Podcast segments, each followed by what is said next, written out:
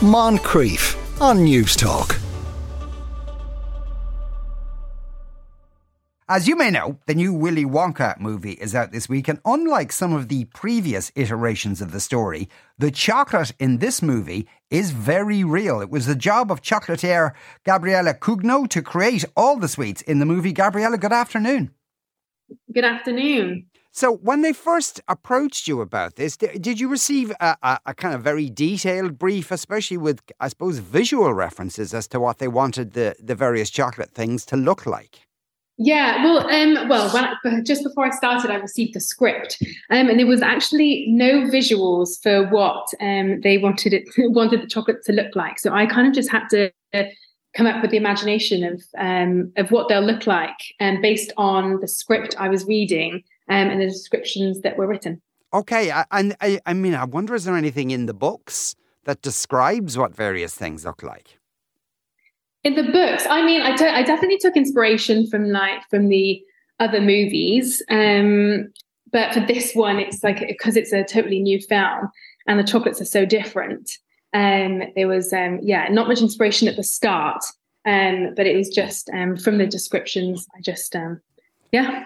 Just, um, and then was it a process of making slightly different versions of each of them so they could choose which one they thought would work the best? Yeah, yeah, exactly. So um, it was the first time Paul, um, the director, Paul King, um, seeing the chocolates, um, and just to make sure that he liked at least one of them, um, and just so I could like um, understand his vision, I created about five different versions um, of each chocolate. Um, so, for instance, the Hoverchoc, I created five versions, um, and all the other ones. And he would, um, for the first time he saw the chocolates, he would come around and he would be drawn um, to to kind of one of each, and that's how I, I guess, I gained um, the knowledge of what he was looking for. Okay, and and the Hoverchocs, you made hundreds of them, is that right? Yeah. yeah. So I made around well between I think about between 700 and 900 Hoverchocs for the movie. Crikey. Uh, they were they made by hand or did you have some sort of a mold? Uh, uh yes, um, well, they were all they were all made by hand, but there was molds. Um, there was molds used to create the shape. Um, so there was like four different shapes per per hoverchoc, if that makes sense. Um, and then they were all, um, you know, holes were melted into them. They were all embellished with gold and pink dots, um, and then all kind of assembled together. How long did it take you just to do that? That must have been a hell of a lot of work. Yeah, that took a long time. And well, that took um, I think around four to six weeks to make that amount, but that was quite quick um, compared to the other chocolates as well. Yeah. Oh, really? Okay. And, yeah. and and when when you were shooting the scenes with the Hoverchocs, was there security uh, uh, on you know to stop you know camera people stuffing them in, into their mouths and then they wouldn't have enough left? I think the security was me and the prop standbys. we were all very protective over the chocolates because they take so so long to make. Yeah. Um, everyone was very respectful. Was there an issue with because you know studio uh, uh, lights can get uh, can generate a certain amount of heat? You have to be mindful of things potentially melting. Yeah, definitely. I definitely had to take that into consideration, and just because I didn't really like realize at the time um, what the sets were going to be like and how hot they were going to be. But thankfully, we actually shot most of the scenes um, in the winter, so that definitely helped with the heat, but it was definitely something I had to consider for sure. Yeah, and so that took uh, four to six weeks work. What what took the longest amount of, of time for you? Oh, what took the longest So there was there's one chocolate at the end of the movie which you'll see, and that took it was, it's very very detailed, and that took around three weeks to make just eighty of them.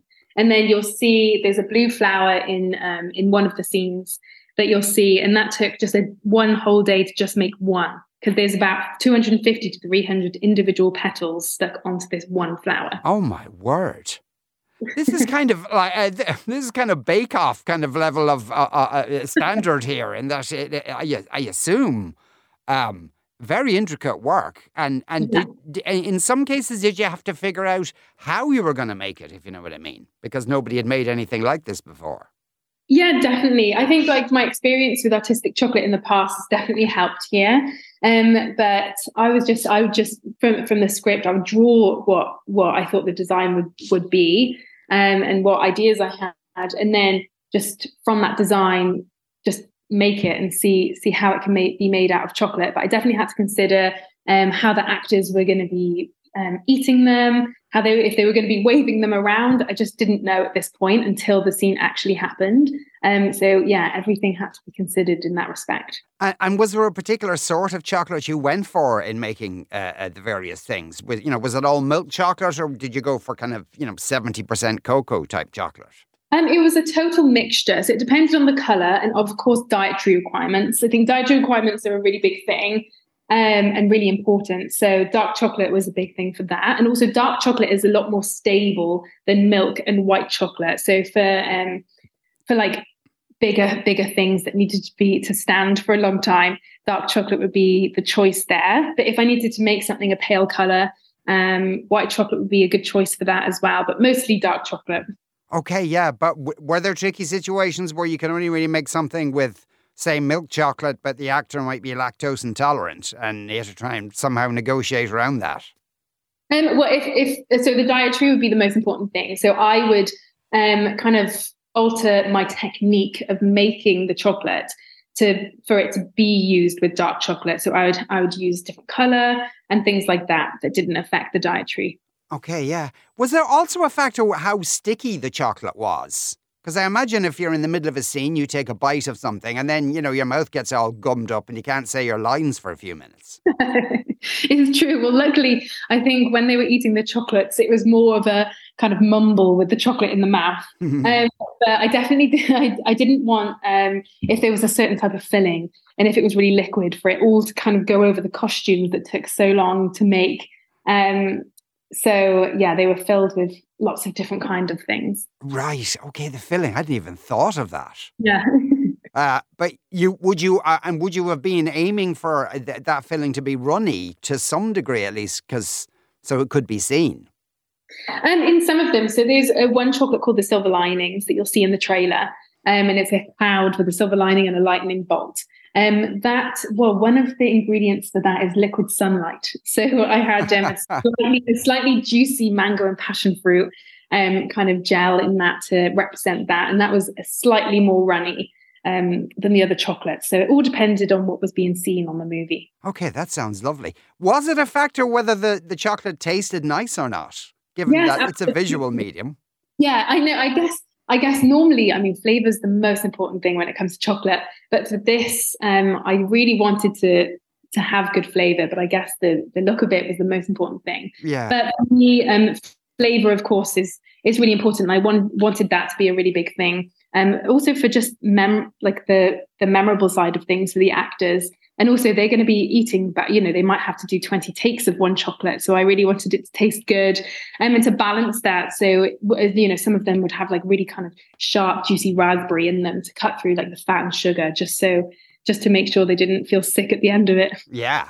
And after when when you know scenes were shot and and and it, it was those the role of those particular chocolates had come to an end do you know what happened to the chocolates Oh, they were all eaten or saved. so yes. like we might have to reshoot um, a few scenes like a, a, few weeks after. So they were all saved. And right at the end, um, if we didn't get if they didn't get used, which most of them were, to be honest, um, they were eaten. Okay. Who owns the copyright on the chocolates now? Can you like set up a business uh, flogging hover chocolates now? yeah, no, I can't quite. I won't be able to um, to quite um, sell Hoverchocs for that and set up a business. Yes. Um, but yeah, I'm not sure about that one. That's okay. Sorry, didn't want to get you into legally difficult waters at all. Uh, Gabriella Cugno is a chocolatier uh, based in Cardiff. Uh, Gabriella, thank you very much. Pleasure. Moncrieff, weekdays at 2 p.m. on Newstalk.